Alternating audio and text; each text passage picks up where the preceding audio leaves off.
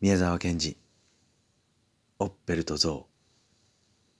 第五日曜。オッペルかね？そのオッペルは俺も言おうとしてたんだがいなくなったよ。まあ落ち着いて聞きたまえ。前に話したあの像をオッペルは少しひどくしすぎた。仕方がだんだんひどくなったから象がなかなか笑わなくなった。時には赤い竜の目をしてじっとこんなにオッペルを見下ろすようになってきた。ある晩象は象小屋で三羽の藁を食べながら十日の月を仰ぎ見て「苦しいです。サンタマリア」と言ったというのだ。こいつを聞いたオッペルはことごと象につらくした。ある晩象は象小屋でふらふら倒れて食べ地べたに座り藁も食べずに十一日の月を見てもうさようならサンタマリアとこう言った。おや？なんだって？さよならだ。月がにわかに象に聞く。ええ、さようならです。サンタマリア。なんだい、なりばかり大きくて、からっきしくじのないやつだな。仲間へ手紙を書いたらいいや。月が笑ってこう言った。お筆も手紙もありませんよ。象は細いきれいな声でしくしくしくしく泣き出した。そら、これでしょう。すぐ目の前で可愛い子供の声がした。象が頭を上げてみると赤い着物のぼっこが立ってすずりと紙を捧げていた。象は早速手紙を書いた。僕はずいぶん目に遭っている。みんなで出てきて助けてくれ。僕はすぐに手紙を持って林の中へ歩いていった。関のぼっこがそうして山に着いたのはちょうど昼飯頃だった。この時山の象どもは皿樹の下の暗がりで碁などをやっていたのだが、額を集めてこれを見た。僕は随分目に遭っている。みんな出てきて助けてくれ。象は一斉に立ち上がり、真っ黒になって吠え出した。オッペルをやっつけよう。議長の象が高く叫ぶと、おお、出かけよう。グラララが、グララガが。みんな一度にこうする。さあもうみんな嵐のように林の中を泣き抜けて、グララガガグラララガ野原の方へ飛んでいく。ドイツもみんな気違いだ。小さな木などは根こぎになり、やぶやなんかもめちゃめちゃだ。ぐわー、ぐわー、ぐわー、ぐわー。花火みたいに野原の中へ飛び出した。それから何の？走って走ってとうとう向こうの青くかすんだ野原のあてにオッペルの屋敷の黄色な屋根を見つけると象は一度に噴火した。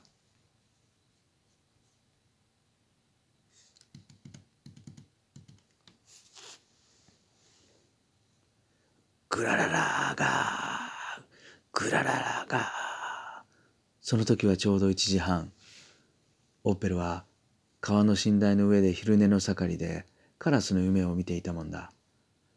あまり大きな音なので、オッペルの家で百姓どもが門から少し外へ出て、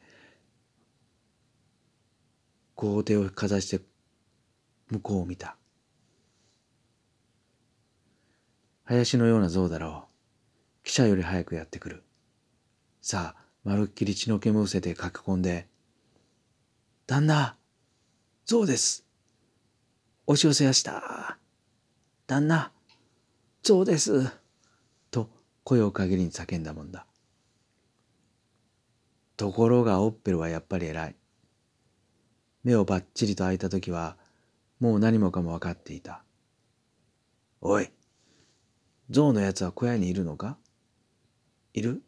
いる？いるのか？よし、戸を閉めろ。戸を閉めるんだよ。早く象小屋の戸を閉めるんだ。よーし、早く丸太を持ってこい。閉じ込めちまえ。畜生め、ジタバタしやがるな。丸太をそこへ縛り付けろ。何ができるもんか。わざと力を減らしてあるんだ。よし。もう五六本持ってこい。さあ大丈夫だ。大丈夫だと思う。慌てるなったら。おいみんな、今度は門だ。門を閉めろ。缶抜きを変え。突っ張り。突っ張り。そうだ。おいみんな心配するなったらしっかりしろよ。オッペルはもう支度ができて、ラッパみたいないい声で、百姓どもを励ました。ところがどうして百姓どもは気が気じゃない。こんな指示に巻き添いなんと食いたくないから、みんなタオルやハンケチや、汚れたような白いようなものをぐるぐる腕に巻きつける。降参をする印なのだ。オッペルはいよいよ焼きとなってそこら辺りを駆け回る。オッペルの犬も気が立って火のつくように吠えながら屋敷の中を馳せ回る。間もなく地面はぐらぐらと揺られ、そこらはバシャバシャ暗くなり、象は屋敷を取り巻いた。ぐらららが、ぐらららが、あの恐ろしい騒ぎの中から、今、助けるから安心しろよ。優しい声も聞こえてくる。ありがとう。よく来てくれて、本当に僕は嬉しいよ。象小屋からも声がする。さあ、そうすると、周りの象は一層ひどく、ぐらららが、ぐらららが、塀の周りをぐるぐる走って回っているらしく、たびたび中から怒って振り回す花も見える。けれども塀はセメントで、中には鉄も入っているから、なかなか象も壊せない。塀の中にオッペルがたった一人で叫んでいる。百姓どもは目をくらみ、そこらをうろうろするだけだ。そのうち外の象どもは仲間の体を台にして、いよいよ塀を腰掛かる。だんだんにゅーっと顔を出す。そのしわくちゃで灰色の大きな顔を見上げたとき、オッペルの犬は気絶した。さあ、オッペルを打ち出した。六連発のピストルさ。ドーングラララがドーングララララがドーングラララがところが弾は通らない。牙に当たれば跳ね返る。一匹などはこう言った。なかなかこいつはうるさいね。パチパチ顔へ当たるんだ。オッペルはいつかどこかでこんな文句を聞いたと思いながらケースを帯から詰め替えた。そのうち象の片足から塀からこっちへはみ出した。それからもう一つはみ出した。五匹の象がいっぺんに塀からどーっと落ちてきた。オッペルはケースを握ったままもうくしゃくしゃに潰れていた。早くも門が開いていて、ぐらららが、ぐらららが、象はどしどしなだれ込む。ローはどこだ？みんなは小屋に押し寄せる。マルタナンズはマッチのようにへし折られ、あの白象は大変痩せて小屋を出た。まあ、よかったね。痩せたね。みんなは静かにそばに寄り、鎖と銅を外してやった。ああ、ありがとう。本当に僕は助かったよ。白象は寂しく笑ってそう言った。おや、川へ入っちゃいけいけないったら、